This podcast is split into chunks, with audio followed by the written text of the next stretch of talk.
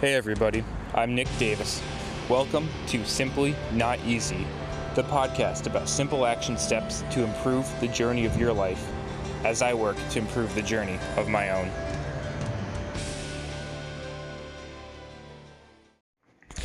Hey, what's going on, everybody? Welcome back to Simply Not Easy. Hope you're all having a great day out there today. Sports Sunday, and well, we've got the NFL coming roaring, marching back, coming back in, coming back to life. And uh, yeah, 2020 is the unprecedented time for more reasons than we can all count or fathom. I'm excited and uh, a little bit nervous for myself with my distraction level in life here, with both the NBA and NFL going on at the same time, but I'm looking forward to it.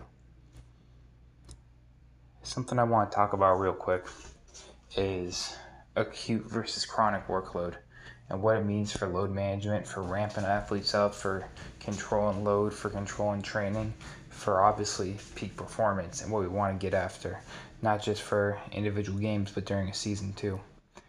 And, you know, with the whole COVID thing going on, social distancing, different players, and especially at the NFL level, have probably had different access to equipment, to training, to team drills and everything, and, well, even to the best of us um, we can get just a little bit more complacent in our mentality where we don't go quite full throttle all the time. And for a lot of us, we can get by with that. For these high level athletes banging out on the field, well, maybe not so much. I think these preseason games were canceled too. Training camp was um, extremely minimized compared to normal. You know, we're, we're looking at an interesting comparison with the year 2020. Are there going to be more injuries in the NFL?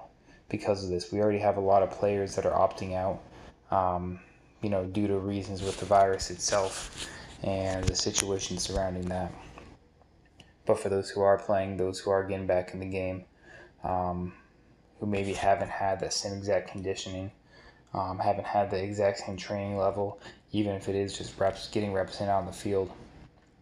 It'll be really interesting to look at injury rates. Um, we do have a lot of injuries coming in with this week one um, but it certainly has been this high before for the NFL. But we'll see throughout the average of average week by week, but then also by the end of this season.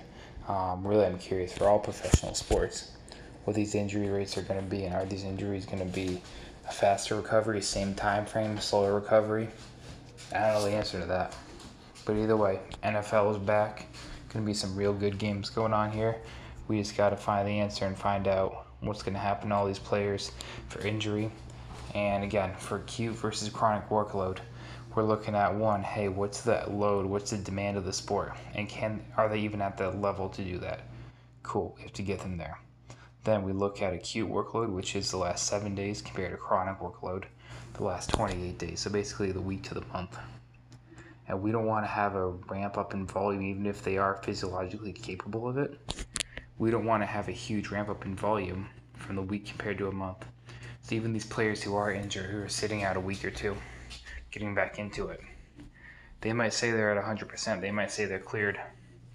Their physiology isn't quite ready for that yet. And maybe you can risk it, right? Maybe you can um, say, hey, we've got a 25% injury risk instead of a 15% injury risk. Sure, go for it.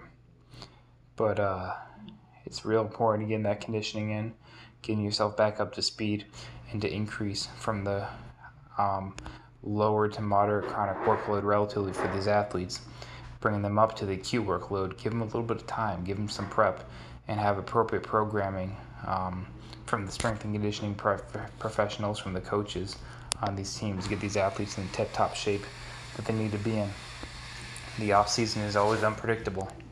This year, more than others. All right, y'all. Simply not easy.